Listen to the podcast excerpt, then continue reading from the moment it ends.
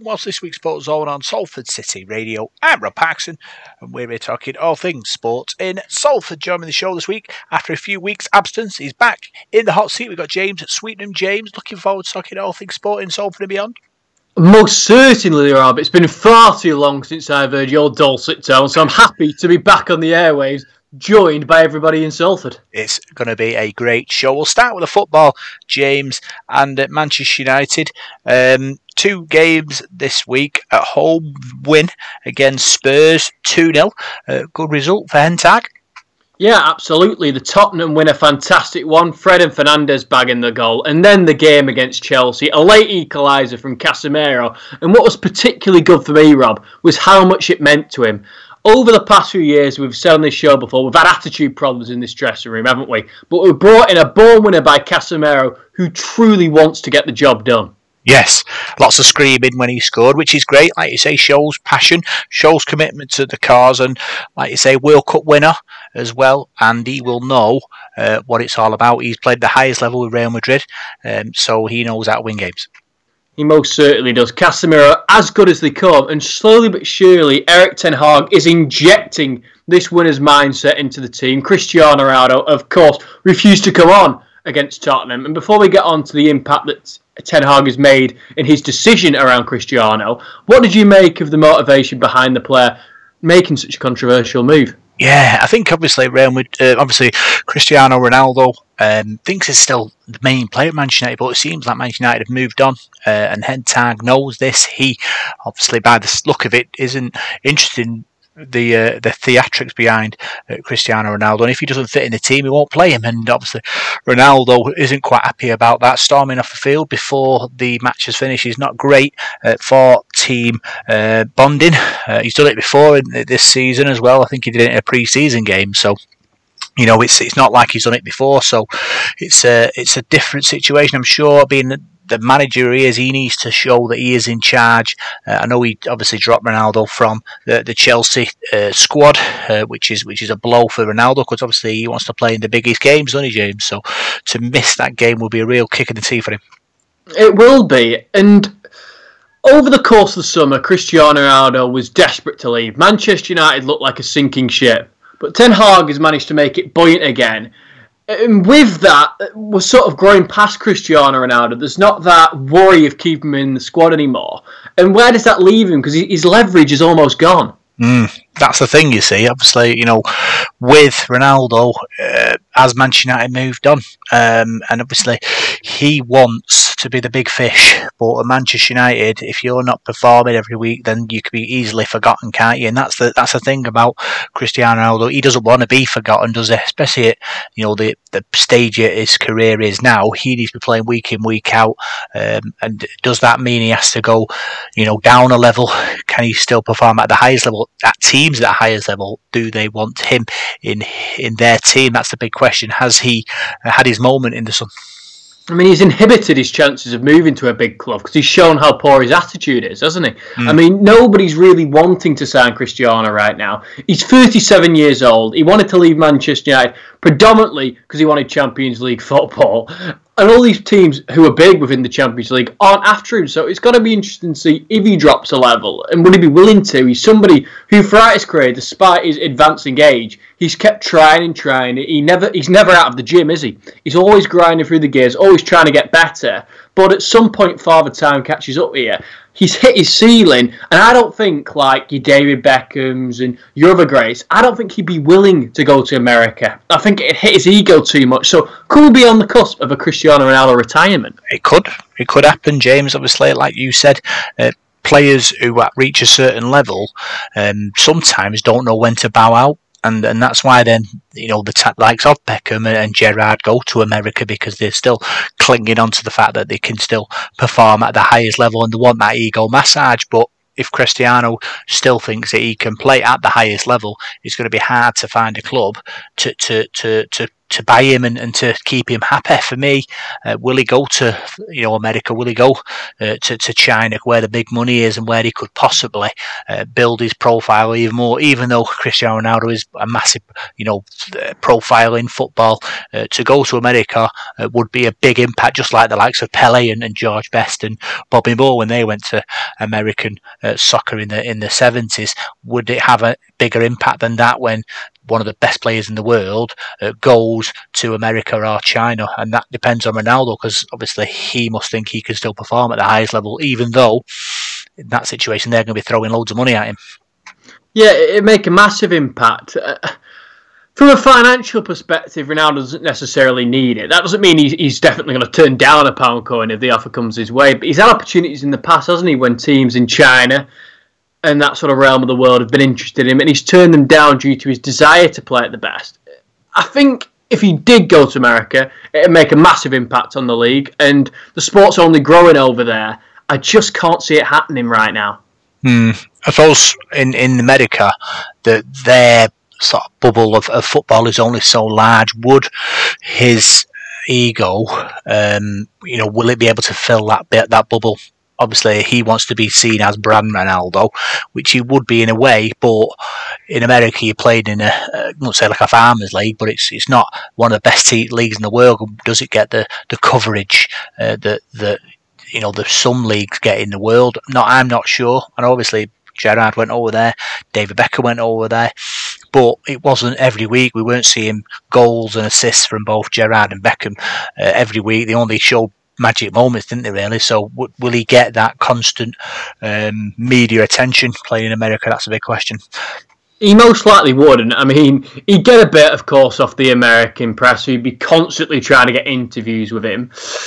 But slowly but surely, his presence in world football would go down. And even the greats that do go over there, they're lacking that motivation, aren't they? Because they're not being tested on a week by week basis. They've not got to grind through the gears to compete with Premier League defenders. Mm. They've got to grind through the gears to compete with, with mediocre defenders. And if you don't have to train as hard, you're not going to be as good ultimately. Yeah, because what it is, you're playing with also runs, aren't you? Also runs and has-beens, really. And and and he, uh, to show that he is the best, has to play with the best. And with with America and, and with sort of Japan and China, it will take a player to go over there at the peak of the powers to convince people to, to make that, that leap. And that's why I think America and China struggle to attract these players. The only way they attract them is pay big money, but then you pay, pay mercenaries who want to just turn up for the pound, don't they? So it's a difficult situation for Cristiano Ronaldo. He's played at Manchester United at the moment, but Manchester United have, have moved on as a team and don't fit his uh, um, you know strength now. So it is a problem for him. It most certainly is, and I don't think we've seen a big name player at the peak of his powers head over to America, have we? I know obviously Oscar went to China a few years ago, didn't we? And then his career completely curtained off, and he's not quite fulfilled the potential we expected him to. But a few minutes ago, you mentioned Steven Gerrard, and it's fair to say he's not had the greatest weeks. No, no, he's not. And obviously, you know, Villa, people talk about Steven Gerrard being the next uh, Liverpool uh, manager, and to go to Villa and not really do too much is is a bit of a blow for him and his his big ambitions of, of going back to Liverpool and becoming their head coach. Will he need to go back to another club? I know he led Rangers to a you know a successful period their uh, you know history, recent history, but is that enough for him to get the Liverpool manager when Liverpool manager job when Klopp moves on? I don't think so. So it will be a blow because he thought Aston Villa will probably be a stepping stone to that Liverpool job. But obviously, Aston Villa aren't performing very well, ran out of patience, and now he's uh, looking for a new job. I mean, after everything he did at Rangers, we expected Villa really just to be a, a bit of a stepping stone, didn't we? And as mm. you say, that Liverpool job now looks a million miles away. So where does he go from here? Well, that's a good question because obviously these teams they want success, don't they? And we, we talk about you know Frank Lampard and, and his journey uh, and getting getting you know released from from Chelsea, and now he's at Everton. Kind of as he turned the corner Everton, on a good run now mid table, you know of, of the Premier League. Um, he's the kind of manager that if, if he wants to take that next step and get another job like the Chelsea job or the Liverpool job, he needs to push Everton into that sort of top four, top five, um, you know, group. But Steven Gerrard now has to find a mid-table club who will take the risk on him because Aston Villa took the risk and, and, and, lost. They'd have to find another club who's got ambition and money for him to purchase players and take them to the next level. But there's not that many clubs around, is there? There most certainly isn't. I mean, there's going to be some some vacancies at some point, and it'll be interesting to see if these clubs want Steven Gerrard at the helm after doing a relatively poor job at Aston Villa. But mm. a team who struggled, who we didn't necessarily expect to struggle at the beginning of the season, is Leicester. They've got Manchester City to deal with at the weekend at home. A City team with Haaland, who's absolutely cruising through defenders, leaving them quaking in the boots. One of the greatest starts to a Premier League campaign I think we've ever seen from the big Norwegian. How are Leicester going to deal with him? It's going to be a problem for, for Leicester. Obviously, like we said before, Brendan Rodgers is another example. You know, took nearly took Liverpool to a league title. Um, they re- they released him after a while, and and he's at Leicester now. That he's on a bit of a roller coaster at Leicester. Let, let's be fair, but they are a club in transition, and obviously Man City playing fantastically well. Haaland on fire. Uh, I think it's 17 league goals in 11 games is at the moment. So th- there is, you know, there'll have to be a plan to try and stop Haaland from scoring. But I think he's playing in a Man City team that can create chances for him, and you can't just say, right, we'll just concentrate on Haaland and not let him score because they've got so many different options, Man City, uh, and you leave these top top players like uh, De Bruyne uh, and and and Foden, uh, in, in space, uh, then obviously they punish you. So it's going to be difficult for anyone, not just Leicester. Yeah, I mean, every single team in the league is struggling to deal with him. I mean, I know Liverpool gave it a valiant attempt and, and they got the victory there, but all in all, Erling Haaland seems to be a player who can seemingly do anything. And at the start of the season, there were those who, who doubted him and said that he wasn't going to quite rise to the expectations. But he's proven beyond doubt that he's got the skill to become one of the very best players of the planet, if he's not already in that bracket already. 22 years old, scoring goals for fun, rocketing up the goal scoring uh, rankings in the Premier League. I mean, he's already almost certainly going to win the Golden Boot. But an interesting perspective from Alan Shearer who said that had Harry Kane joined City, he'd have scored just as many goals as Haaland. Do you agree with that take? I don't. I don't because I think Haaland he's just he's just so physical. He's so fast. He's got sort of you know state stature, and and he's a, he's just a, menace in it. And teams just haven't figured him out yet and that's the problem. But with Man City, uh, they just put the ball on the plate for him, don't they? And he just has to score.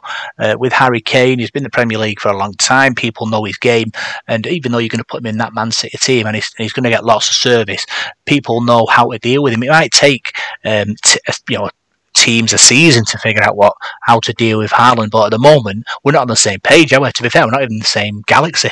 He's scoring so many goals. You know, defenders are just terrified. I know he went to Liverpool and City won. And he didn't really have a kick, but they always say with Anfield it's a special kind of place, and the crowd sort of get in your ear, and, and in a way it, it, it, it did happen.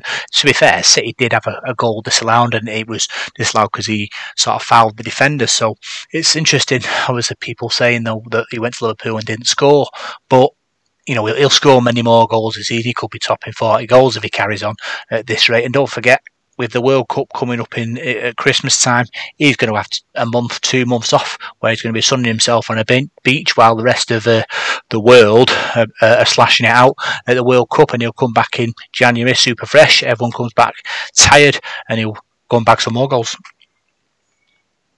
Yeah, he most certainly will. Erling Haaland just seems to be looking better and better and better, and at the moment, nothing's stopping him. However, regardless of how good they've been this season, and the fact that everybody seemingly is making them essentially making out that it's a one horse race for the Premier League. And at the moment, they're not at the top of the table. Arsenal are.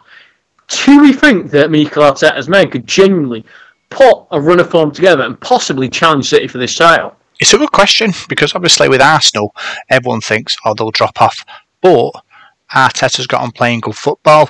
You know, they're used to winning. Is it four points clear at the moment? Um, we're relying on them getting beat. And if they keep winning, it'll only get to a point where they'll get towards the finishing line and they're still playing like this football and they're still scoring goals, still winning games. And it doesn't matter how many times Haaland's going to score. Long Arsenal keep doing what Arsenal do, and if they keep winning 1 0 like the, the glory days of Arsenal, uh, they'll end up winning the title. Yeah, they most certainly will. Now looking towards our other local side, Salford. Not the greatest result, a 2 0 loss at home against Stockport. We're currently eighth in the table, but just a point away from the playoff positions. We've got some big games coming up. We've got Hartlepool, that should be winnable there at the bottom of the table. And then a complete juxtaposition because we're playing Leyton Orient as well, and they're at the top. Mm, it's, it's a mixed uh, mixed bag uh, for, for Salford. Obviously, they beat Rochdale in, in, the in the cup midweek, and obviously lost to Stockport. And they just need to, to get a bit of consistency. They can't sort of win a game and lose game. If they want to get promoted, James, they need to be able to to string a few wins together, and we're hoping that they'll be able to do that. Uh, but it will be tough. Obviously, you know the fans down there uh, at the Peninsula Sable will want to you know urge the, the, the boys on, and I'm sure people listening at home will want to get on that uh, you know journey uh, with the, uh, Salford City, uh, and hopefully it will become a, a successful one come May. Yeah, most certainly will. We're hoping anyway. Looking at some of the other stories from the week, Neymar uh, closing on a deal with Chelsea. Todd Boehly, the new chairman, is desperate to bring the Brazilian to the squad, and it's looking like a deal could be struck. Well, I think with Neymar, he's like Robinho, isn't he? You know what I mean? He, he, he comes to the Premier League, everyone's so excited, but does he have the stomach for it? I know, you know, he's got the magic, but he seems to sort of miss games tactically over Christmas as well. You know, and we play a lot of games over that kind of period. Does he have the bottle for it? We say that, didn't we, about Messi and you know his, uh, you know, sidestep of the Premier League is it going to be the same with Neymar? Hopefully, he'll come to the Premier League and, and light it up, and, and then he could possibly be sort of crowned one of the greatest players of all time. But I suppose the problem with Neymar is that Paris uh, PSG, he's got Messi there as well, so he's in the shadow. He's in the shadow a bit, really. So he needs to get out of the shadow and prove uh, that he is the greatest footballer in, in, of our generation going forward. Yeah, it's interesting to see the generation just slowly switching, aren't they? I mean, over the course of the week, Karim Benzema becoming the oldest winner of the Ballon d'Or at 34 years old. I mean, we'll have a look at the list in a minute, but the likes of Messi, Ronaldo not breaking the top 10. Mm, yeah, like you say, it's it's changes. Times are changing, aren't they, James? And you know, a lot of people did say did say through the years it's a it's a two horse race with Ronaldo uh, and and Messi, but there's lots of good players who during that period never never won a, a Ballon d'Or. So is this the point where we're able to, to give them the Ballon d'Or, but in you know a, a, a like a lifetime achievement award that you were fantastic three years ago because we had this cartel of Ronaldo and Messi, we couldn't really give you, but we'll give it you now. Yeah, I mean, it's going to be interesting to see somebody who could potentially deserve that award is Robert Lewandowski. Last mm-hmm. year, politics arguably kept him away from that. Most expect him to become the Ballon d'Or champion, not to be, and has time run out for the Pole? Possibly, possibly. Like, like I said, he's another one that that he was at the peak of his powers, but he never got a look in. But the reason he never got a lucky because he had Ronaldo and Messi sharing it and all the politics behind that, and lots of good players like that never never achieve what they should have done, and, and that's the problem, you know, for FIFA. Uh, it, it's making sure that that uh, voting system is is transparent, uh, and you know, people get the recognition they deserve. Yeah, you want people to get the recognition, don't you? Because for so long it was just Messi, Ronaldo, Messi, Ronaldo. They flew Modric in there, and it almost felt like he won it that year. Mm to give the other two players a break because they've monopolised it so much. But at that stage, Messi and Ronaldo were arguably still at the peak of their powers and, and should have perhaps won that award. Whereas Robert Lewandowski last year, it really did feel like he deserved it, but nonetheless, he didn't get it. Looking at some of the other players in the top 10, Mane, great year for Liverpool, mm. winning AFCON as well, bagging second place. De Bruyne in third, Salah in fifth, Mbappe in sixth. He's obviously embroiled in a massive issue with PSG at the moment. Last year, he looked destined to head towards Real Madrid, didn't they? He said that the Bernabeu was his dream destination. Alas, it didn't happen for him. PSG offered him a ridiculous contract in which he was the owner of the project and therefore could make incredible decisions eh, eh, regarding the team in terms of managerial situations, transfer targets, etc., giving a, a player pretty much unparalleled power in football that we've never really seen it. But either way, still not the number one on the planet, and we don't know where his future hangs here.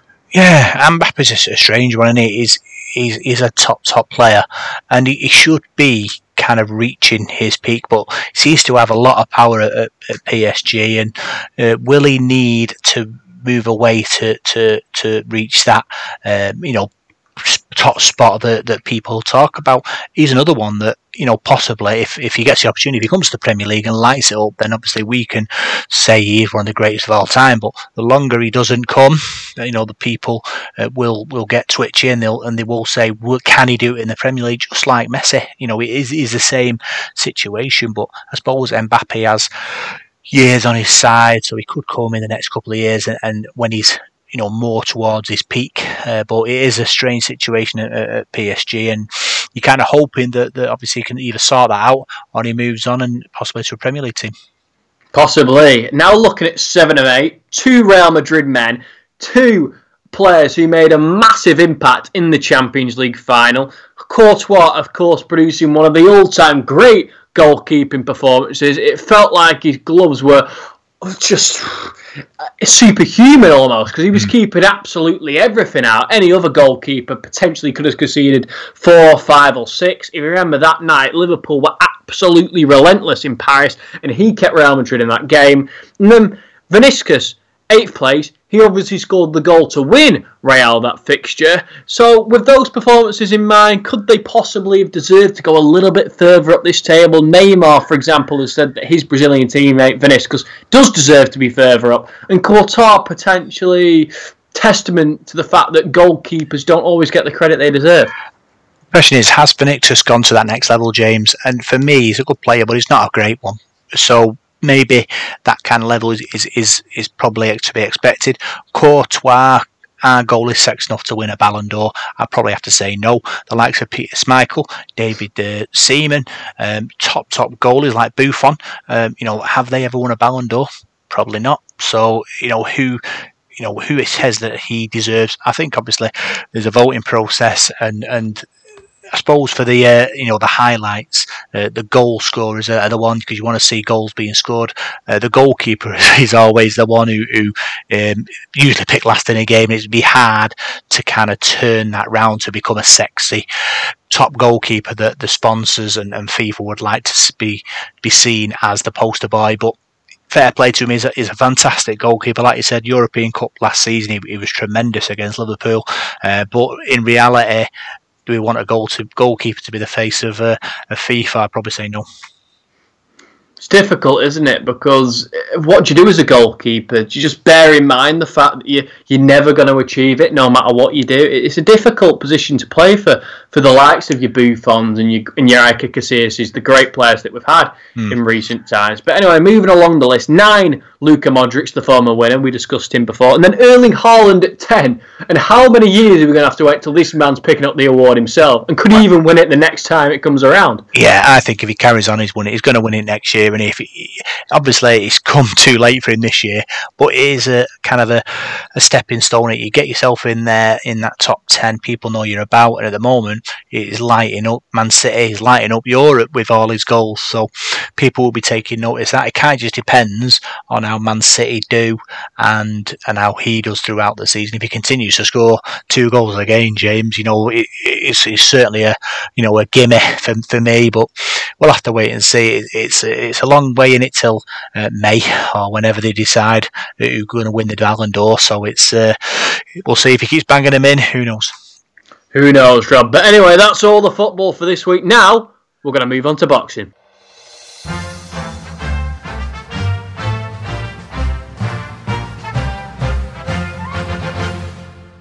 So, James, let's now talk boxing. There's only one place to start with the boxing this week.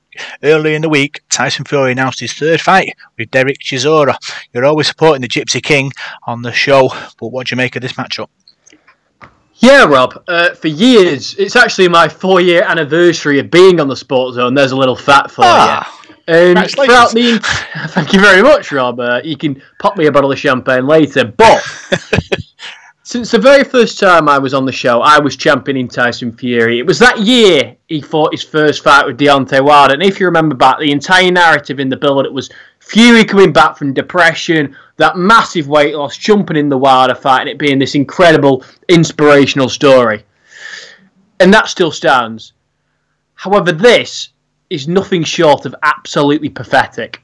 Hmm. And for everybody that loves Tyson Fury, myself included, I think we're all a little bit confused, a little bit upset, a little bit aggravated by this, Rob, because it makes zero sense whatsoever. Fury flung that carrot in front of us, didn't he? And he got us all to buy on just the possibility of this fight with Anthony Joshua finally being made, and it wasn't to be, and it was taken away from us. And deep down, I think we all knew it wasn't going to happen, but we had this thing hanging over us of okay, fair enough, he's not going to fight Joshua, but hopefully he can get in with another big name on December third. And and there were people out there who we wanted to see him take on, and he's not gone for any of them. He's ended up taking on a man in Derek Chisora, who he's fought and beaten twice already. The second time in a pretty abysmal fight. Fury fought Southpaw, won every single round. The fans booed for 11 three minute segments because it was so boring, and ultimately Chisora's corner had to pull him out. That was back in 2014. It's eight years on from that. Tyson Fury's better. Derek Chisora is worse. He's also older. He's gone through the mill. Just two fights ago, he was put down three times by Joseph Parker, and it makes absolutely no sense whatsoever. We were promised the Joshua fight, and we've been shoveled this nonsense instead. It, it, and it really puts into perspective how Tyson Fury feels about the public and the way he's tried to spin this Anthony Joshua narrative of these fake deadlines he was posting on social media. He didn't post any deadlines for Derek Chisora. He was happy to give Del Boy all the time in the world because it's a pretty easy fight. It begs the question whether he ever wanted this Anthony Joshua fight or whether he was just trying to paint uh, AJ in a bad light. And all of Tyson Fury's fans in bulk are turning against him for this one, and myself included, because I'm really upset of it. Obviously, you say your fans are turning against him. Do you think that's a a, a thing that's going to happen? And do you think it, it's how do you think he's going to do financially out of this? It's frustrating because you'd want it to bomb, wouldn't you? Because it, it, it's just a ridiculous fight. However, it's looking like it's going to do okay. Frank Warren's revealed that it sold about 50,000 tickets. I went onto the Ticketmaster queue just to see how many it would do. I, am not going to be going to this event, but just out of curiosity, and there was legitimately 50,000 people in that queue, so it's going to do well. Uh, the casual fans, by the looks of it, are going to buy into this. Derek Chisora, I suppose, is, is a big name. The hardcore fans are frustrated because they know that this is basically the worst fight that could possibly have been made. I don't know how well it'll do on the pay per view buys. There's a good co main event which could bulk them up a little bit. We'll we'll come on to that in a minute. But the fight itself, I think many boxing fans are going to be hard pressed to, to buy this one. Who should have who should have uh, Fury fought instead? Well, it's annoying because Frank Warren was trying to spin the BoxRec narrative in the press conference, which means absolutely nothing, and he knows that. The WBC rankings are the opponents that Fury has to pick between, and I've got the top 15 in front of me right now, and we'll just have a look through them to see if there are any options. Wilder and Ruiz in 1 and 2, we know enough was never made to Andy Ruiz, but those two men are going to fight each other, so we'll give him a bit of a pass. Helenius in five, obviously he's just been knocked out wider by Wilder. But in three, we've got Frank Sanchez and uh, the Russian Makhmudov. Two great opponents. He could have fought either of them. Anthony Joshua, Dillian Whyte in six and seven. Okay, we know why they didn't happen. Then at 7, 8, and uh, 8, 9, and 10, three more terrific options. The Otto Wallin rematch could have made sense. Wallin very nearly beat Tyson Fury. Fans will remember that, that cut that was pretty bad. Bakole deserves it. He's coming off a big win against uh, uh Tony Yoka in France. And then Kossobutskiy, a Kazakhstani, unbeaten, 18 and 0, southpaw. Again, a great opponent. Parker and Ortiz in 11 and 12 coming off losses. But then you've got uh, Michael Hunter at 13, an American, a great fighter, beat Fury in the amateurs. That would have made sense. And even at 15, Hrgovic coming off a loss against uh, Zhilei Zhang in the eyes of the public. I know he won it on paper. That would have made sense. And even Manuel Shaw in at 20. Uh, at least he would have been a fresh opponent. Derek Chisora is outright the worst opponent that could have been picked. So, do you think this is more about molding his le- molding his legacy rather than playing, fighting somebody who's going to challenge him. It's all about finances, isn't it? I mean, from a legacy perspective, what does Chisora give him? He's beat him twice. What what does it prove to beat him a third time? I mean, a better legacy win would be avenging the loss from the amateurs against Michael Hunter, or going toe to toe with Martin Bakole, or proving he can do a better job on Otto Wallin. This Chisora fight is just so bizarre. It makes so little sense. Does it not give us a modern day uh, Rumble in the Jungle, Muhammad, Muhammad, Al, Muhammad Ali and Joe Frazier, but a modern day one? I mean, from ironically, uh, Derek Chisora fights quite a lot like Joe Frazier stylistically. Mm.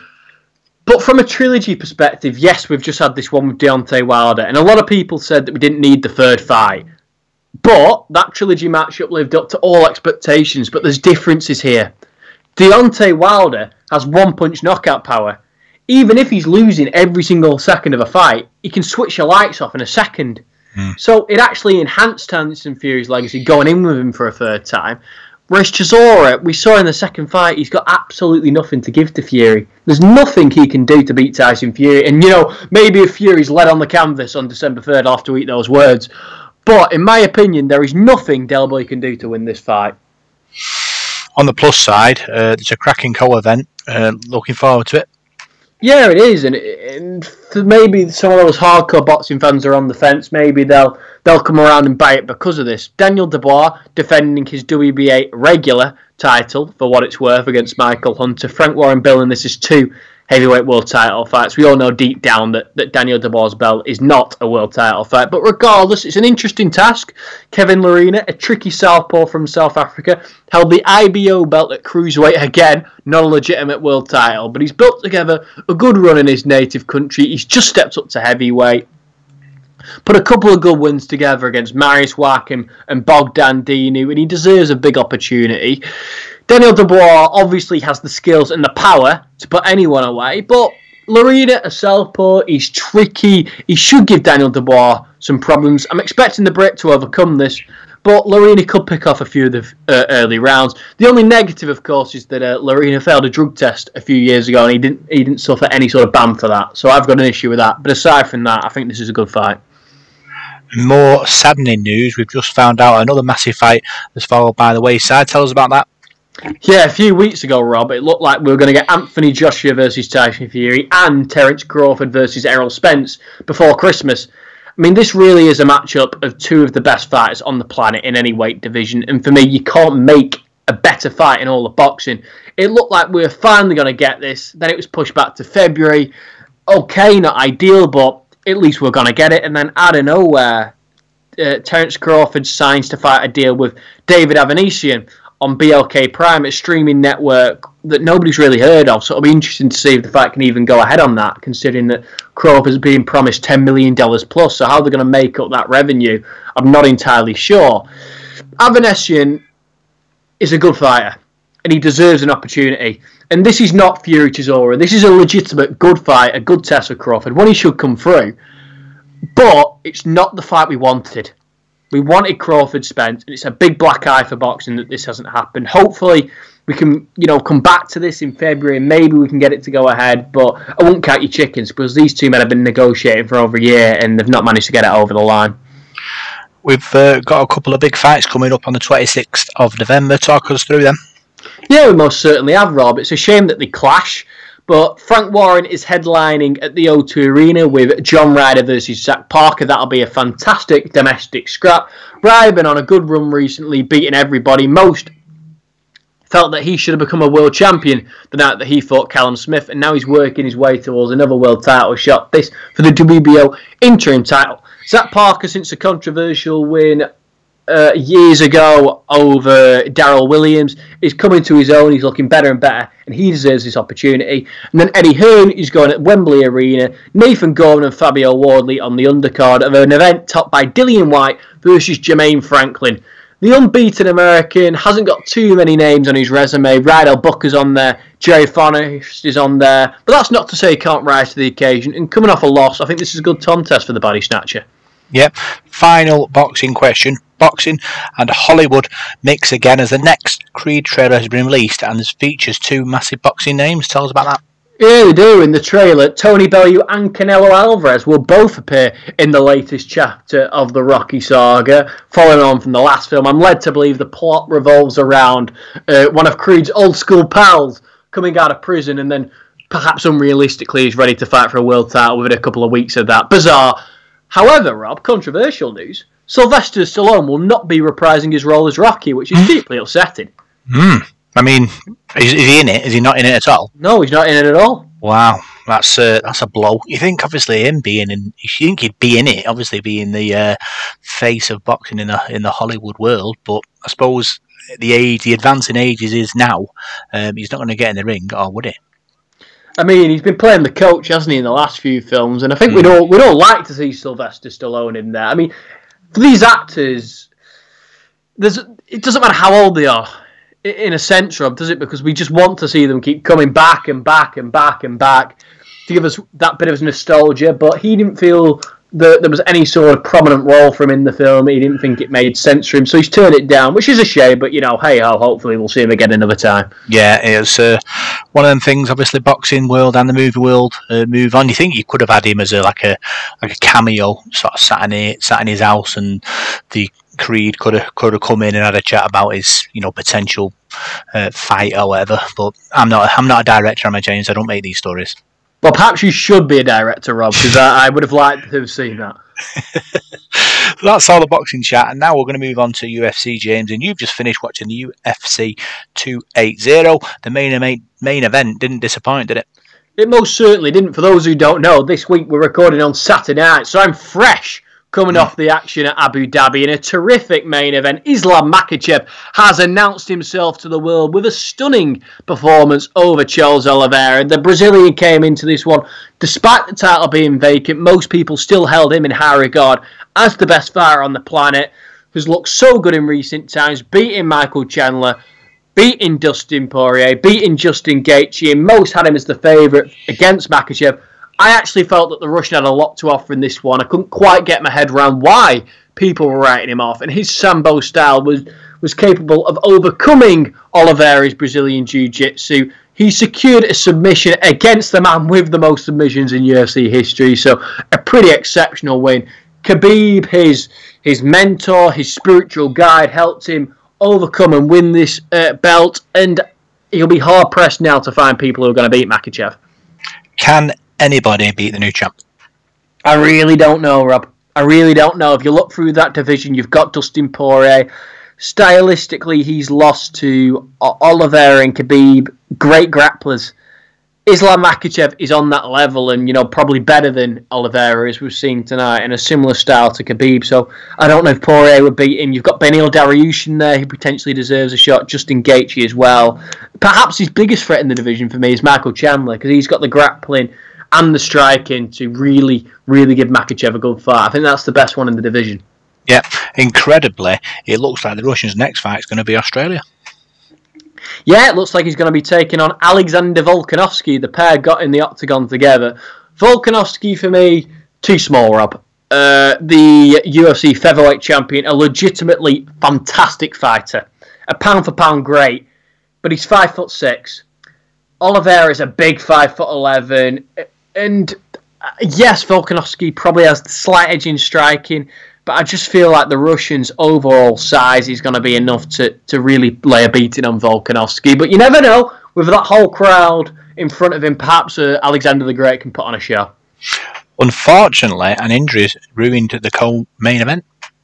Yeah, it did. Aljamain Sterling, TJ Dillashaw. This one was really brewing up to be a great fight in the build-up. The two men despised each other. Uh, Aljamain looking to cement his place as the best bantamweight on the planet after his, his controversial fights with Petr Yan. And TJ Dillashaw wanting to prove his own legacy, looking for a third world title off the back of a steroid ban. He uh, tested positive for EPO, which, for those who don't know, increases the white blood cells in your body. It allows you to perform at basically a superhuman rate in terms of fitness. It's the same drug that Joe Miller, pot four in boxing. That's how he, at 400 pounds, was throwing more punches than anyone in the division. And the same drug that Lance Armstrong in the cycling world tested positive for. It gives you superhuman fitness. So TJ's reputation is in the mud a little bit. This was an opportunity to redeem himself, but sadly his shoulder popped out within about 10 seconds of the fight. And from that point onwards, Aljamain Sterling uh, put a bit of a beat down on him and ultimately secured the stoppage. So uh, a good win for Aljo, but perhaps I'll run it back later down the line. Yeah, final UFC question. It was a big robbery call in one of the biggest fights of the undercard. Tell us, tell us about, about that. Yeah, the walls, and I feel for Sean O'Malley a little bit because he put in a good performance, but ultimately, I, I don't think he won the fight. Uh, Petr Yan, a real sliding doors moment for him a couple of fights ago against Aljamain Sterling. He's cruising through. And then he throws this illegal knee, which gets him disqualified. He needn't have threw. He was way up in the fight, and from that point onwards, he, has gone a bit of a downward spiral. He he failed to recapture the belt in the Aljamain Sterling rematch, and tonight he's lost a fight which most people felt he should have won.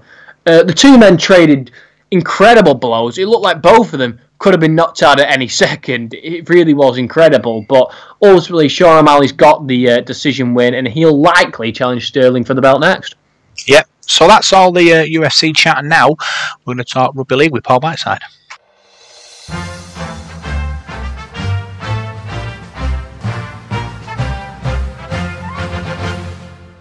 Yep, so let's talk rugby league now. We're joined by Paul Whiteside from the Devil of Detail. Paul, you know, what an exciting time it is for rugby league. The World Cup's uh, started and it's full of exciting games.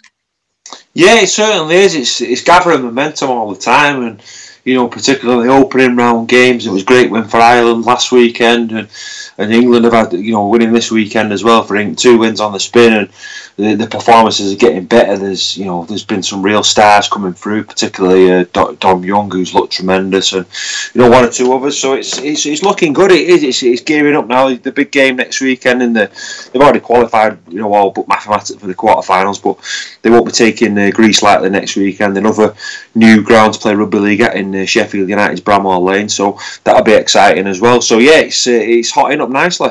Yep, England's played two matches. They beat Samoa 60 points to 6 and then beat France 42 points to 18. Two good results, two good wins, and just what we needed for this World Cup. Yeah, that's right. I mean, there've been patches in the, the France game where, you know, Coach Shaun Wane might be a bit disappointed, you know, conceding a couple of tries, but, you know, you, you've got to get better as the tournament goes on because you won't be able to afford to slip up against, you know, like some Australia and New Zealand if you if you play them because uh, they're they you know they'll take advantage. So so yeah, it was good to get the result, but there'll be there'll be bits in there that, that Shaun wants to polish up on the rest of the coaching staff. But you know they've been very exciting to watch up to now in the two games, and you know the the crowd have really enjoyed it. It was a big crowd at Bolt at the weekend as well. It was twenty odd thousand there, which is really encouraging. So everyone's really enjoying it. The games I've seen on, on the television have been great. We're spreading the spreading the, the rugby league gospel to different parts of the country, and uh, yeah, it's really exciting. Midweek rugby league as well, with the group games being on. It's uh, it's great and great to see Jamaica get over for their for their first try at the uh, the weekend, albeit in defeat. It was uh, tremendous to see them celebrating that try like they won the World Cup. So it just shows you what the what this competition means to to the, everybody taking part in it. What do you think of the Salford's uh, players playing the World Cup so far and their performances? Yeah, I think I think they've been great. I think Callum Watkins has, has, has really shone. Um, you know, for for a player who's who's sort of towards the, the twilight of his career now, he, he's done it all in his career and made a great comeback this season, hasn't he? And uh, I think he's he's not looked out of place at all in the team. It was great to see Mark Sneyd and Andy Ackers playing at the weekend. I thought Mark Sneyd was great. He kicked really, really well and worked really well with George Williams in the halves as well. I mean, George had a struggling season really at Warrington, but he's really performed well in the World Cup. So we'll have to see how, how that selection process goes for Mark next week. Uh, Andy Ackers, I thought, was tremendous. He really showed up in uh, in, in the attacking stages of hooker, coming on to uh, to replace Michael McIlorum. Those two worked really well. You know, changing over. McIlorum was good in the first half, and Ackers I thought was great when he came on. So so yeah, the the three Salford players in the England side have been great. It's been great to see, you know, sprinkling us over players around as well. You know, Morgan Escaré, I thought, looked a real live wire for France. We've seen Rhys Williams playing really well. Ryan Brierley's been playing for Scotland, so and one or two others. So it's been uh, it's been great. You know, I've never known this amount of uh, Salford players to be representing internationals before. It just just shows you how well the side worked in the the 2022 season yeah, 10 uh, Salford players in the World Cup, nine that are staying at the club, but 10 in total. Uh, that shows how far we've come. We are now an opportunity club that gives opportunity, and you don't have to move clubs to play at the highest level. No, that's right. That's right. Well, we've been playing uh, playing at a high level in the Super League, haven't we? We've been doing really well. We're one game away from a grand final, so it just shows we've been mixing it with the big boys in the top league. And, and when you do that, you, your players will catch the you know selectors' eyes, won't they? And the public of uh, rugby league and the coaches and, and the media as well. So uh, you know the, these guys. I mean, Callum Watkins had a great season, and Mark Sneyd has as well. And and Andy Ackers, particularly in the second half of the season, has been the form hooker in the league, hasn't he? So I think all three of them were, were justified in, in, playing for England anyway. So uh, so yeah, and it's, uh, it's it's been a good story so far, and it's a story that's not ended yet. I mean, how good would it be to, to get to a World Cup final and, and hopefully win it for the first time since 1972, 50 years since we won the World Cup. So that would be a massive story, and that was Great Britain who won it in 1972, not England. So you could be making history there. So it's you know it could be an exciting few weeks coming up. Yeah, England face Greece this week. You know, opportunity to maybe rotate, give a few more players game time. Yeah, that's right. I mean, don't disrespect Greece at all. They've got some, you know, proven players in there who play in the NRL and playing a good competition, a good standard of rugby. But you know, looking at the fixtures so far and the results that have gone, England should be able to get the win, and, and there's no doubt about that. So, so Shaun Wane might want to uh, to polish things up. But I think he said in an interview at the weekend he's got a really good 24 man squad there, so he knows that every every player in that squad is good enough to play.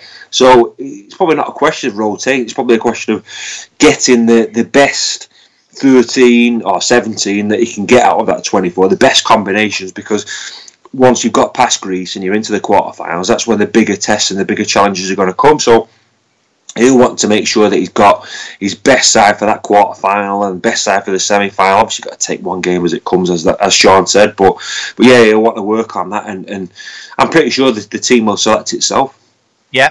Let's talk about our local side now, Salford Devils. And the big news is Paul Rowley and his assistant Kurt Haggerty have agreed new three year deals to stay at Salford Devils after a fantastic uh, season where they reached the semi final uh, of the, the Super League playoffs. Uh, what an achievement for the club, and it's great we've got him tied down and assistant down for the next three years. Yeah, it certainly is. I mean, when Paul came in, I wasn't sure whether it'd be a long-term appointment. I wasn't. Uh, I didn't really know he'd been at the club a couple of years in like a consultancy role, and I think Paul's grown into the role. I, I think he's really, really enjoyed it this season, and you know, the, the supporters have took to him, and particularly Kurt Haggerty as well. I think Kurt's a a real, real knowledgeable rugby league guy. He's only a very young guy as well. He's in his early thirties. He had to sort of retire quite early, but he's he coached at amateur level. He's coached Super League, coached for, for Leigh as well, and you know he's he works really well with Paul. They've got a really good understanding, and I think they both enjoyed the season. Uh, they enjoy being the underdogs, and, and next season perhaps we won't be so much the surprise package next season. Perhaps teams are going to be a bit more wary of us, but I'm sure Paul and Kurt uh, will do a great job again. Recruitment uh, has been slow up to now for next season, but you know the good thing is that the majority of the squad is staying anyway. Um, and we had you know really good side last season, and you know before we've had good teams. You've got to the end of the season, and lots of players have departed and moved on, and you've had wholesale changes. So the good thing this time is there's not going to be wholesale change. You've got the majority of that nucleus of that squad are still going to be there, and then uh, one or two players coming in as well for them to work with. Yeah, talking about players coming in, Adam Sidlow signed a two-year deal uh, to come back to Salford Red Devils. He played for Salford between 2008 and 2012. He played for Bradford, Toronto, Leigh. He was their captain last year. He describes his uh, journey back to Salford as unfinished business. Um, are you happy with his signing? Yeah, I, I think when Adam left, um, he did he leave to go to Bradford, I think. Yeah. And yeah, I didn't think he fulfilled his potential at Salford. He, he, he was looking good. He's a big lad, uh, but then he moved on. So we probably not didn't see the best of him. So uh, yeah, he needs to come back now and, and, and like he says, do some unfinished business. He's, he's a very experienced player now you know, in his thirties now, and got an awful lot of games behind him as well for a number of clubs. So he's coming in as, as probably one of the uh, elder statesmen of the squad. Really, you know, we've got some young players in there, some young forwards. You know, particularly Ollie Partington who's come into the club, and you know they, they'll want to learn off people like Adam Sidlow. So I think it's a good sign. You know, Paul Rowley knows him really, really well.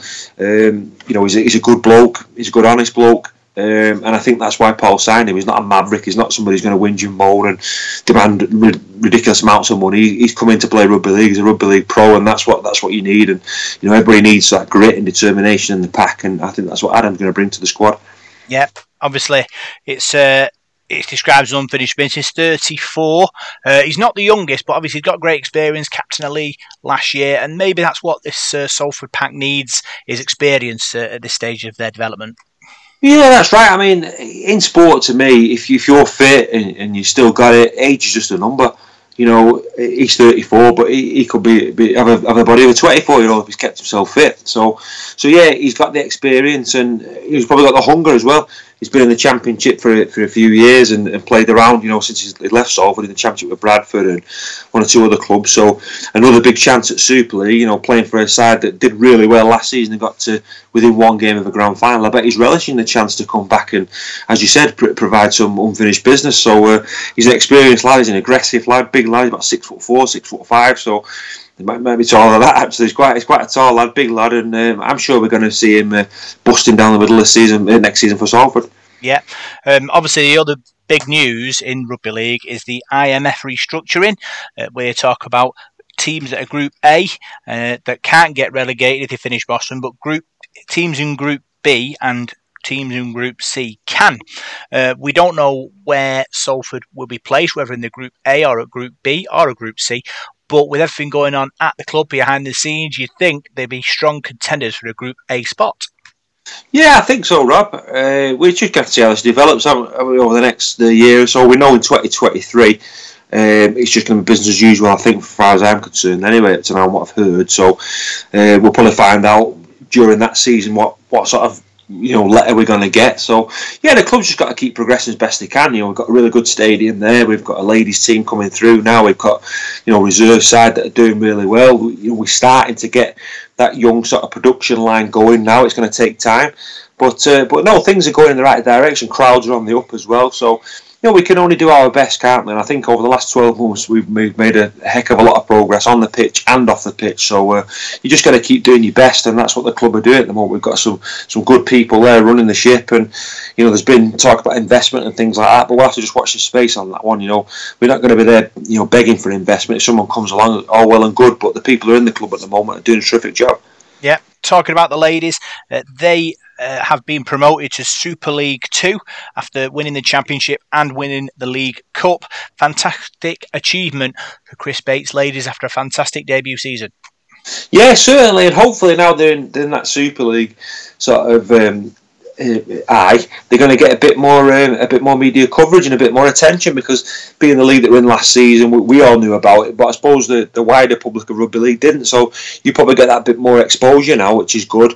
And uh, and yeah, you're moving along and you, you're mixing it with, with bigger sides now, aren't you? And you're, uh, you're sort of one step away from the real big prize of the of the Super League One, which the the, the real big sides are in. So yeah, it's, it's a real. Um, it's a real good news story from the season that they've had. And, and to, you know, at the start of the season, if you go back this time 12 months ago and you'd have said that, I think people would have been really surprised, you know, when they played that first game against Swinton. But to see how they've finally come on the journey since then has been tremendous. And the journey continues in 2023. It's going to be really, really exciting. The, the group that are in some terrific sides in there. And I think they'll hold their own, though. I'm sure they'll do really well.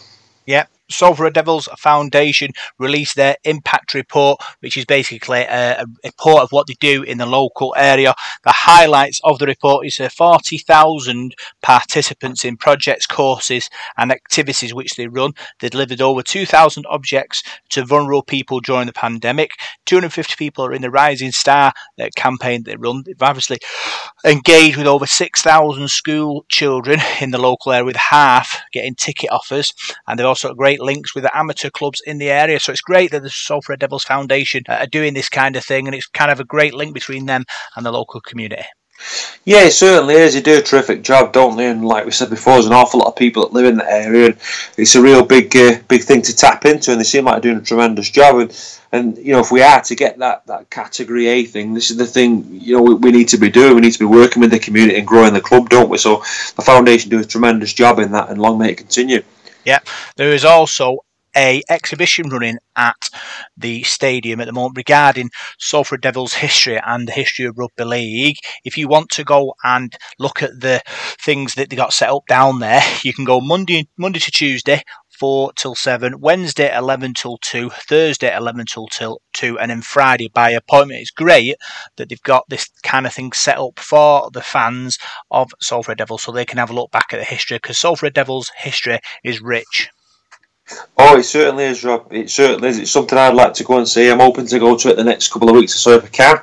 And and yeah, we've got a rich history, haven't we? You know, the 1930s side, the Red Devils, and you know the the Lance and things like that, and go through to the 70s, the Quality Street Gang and the two championships, and oh, it's uh, it's a great history that Salford uh, Salford Rugby League Club have got in the area, and uh, and yeah, long way that continue. But if you can get down to that, I think you'll be fascinated. I think there's some real good stuff on show yeah, Hull Kingston Rovers, uh, Salford will face at the Magic Weekend, 3rd of June, 1.30 kickoff. Uh, it's great that obviously Hull KR are another fantastic team, and it will be a, certainly a fantastic uh, game to watch. Yeah, we're kicking it off the weekend as well. I think we're first on again, so an early early start for us. But uh, but yeah, it should be it should be a good game against Hull Kingston Rovers. We played them a few years ago at the uh, Magic Weekend at, Liverpool, didn't we, at Anfield? So uh, so yeah, renew the, the rivalry again with them. It's always a tough game against Rovers, and uh, I'm sure that'll be another exciting one to kick off the Magic Weekend. Obviously, with the IMG saying that Magic Weekend will probably end, do you think that's a, a, a sad thing or a good thing? Uh, to be honest, I'm not too fussed, Robert. I enjoy going, but uh, perhaps it's run its course a bit now. I, I, don't know. It's it's a good weekend, but if they've got other ideas and other projects, you know, one of them is an international break and things like that. I think that's for the better of the game. You know, particularly the, the international game needs to grow. So, uh, you know, whatever happens out of that, I think it'll be positive. Yeah, it's exciting times. Obviously, the Salford Devils reserves are trying to uh, recruit players, trials set up as well as Adelaide as well. They've got trials set up as well for potential players. It's great that the club uh, have, have got this sorted and they're kind of engaging with people who want to play at the highest level. Yeah, certainly is. Like I said before, it's helping to grow the club and helping to grow that pathway. It's, it's a long pro- project, isn't it? But it can take uh, you know a number of years as well. But everything seems to be going in the right direction at the moment, and it's really positive and obviously with a minute to go, uh, Paul, you know, we, are looking back at sort of the season for Salford Devils. What a season it's been, and obviously with this World Cup, it just uh, the excitement just carries on. Yeah, it does, and particularly when you've got players involved as well. I mean, it's always exciting in the World Cup, but I think it just brings it a bit closer to home when you've got players from from your side involved, and it doesn't you can keep your eye on as well. So it's exciting for them, and it's been a, it has been a great season. Obviously, we fell a bit short, but it's been tremendous, and I can't wait for 2023. Yeah, and with 30 seconds to go, Tim Lafai scored twice for Samoa as well. What season he's had? Oh, it's been tremendous, tremendous signing, and I'm glad we've got him on a, on a, on a long deal because he's a special player.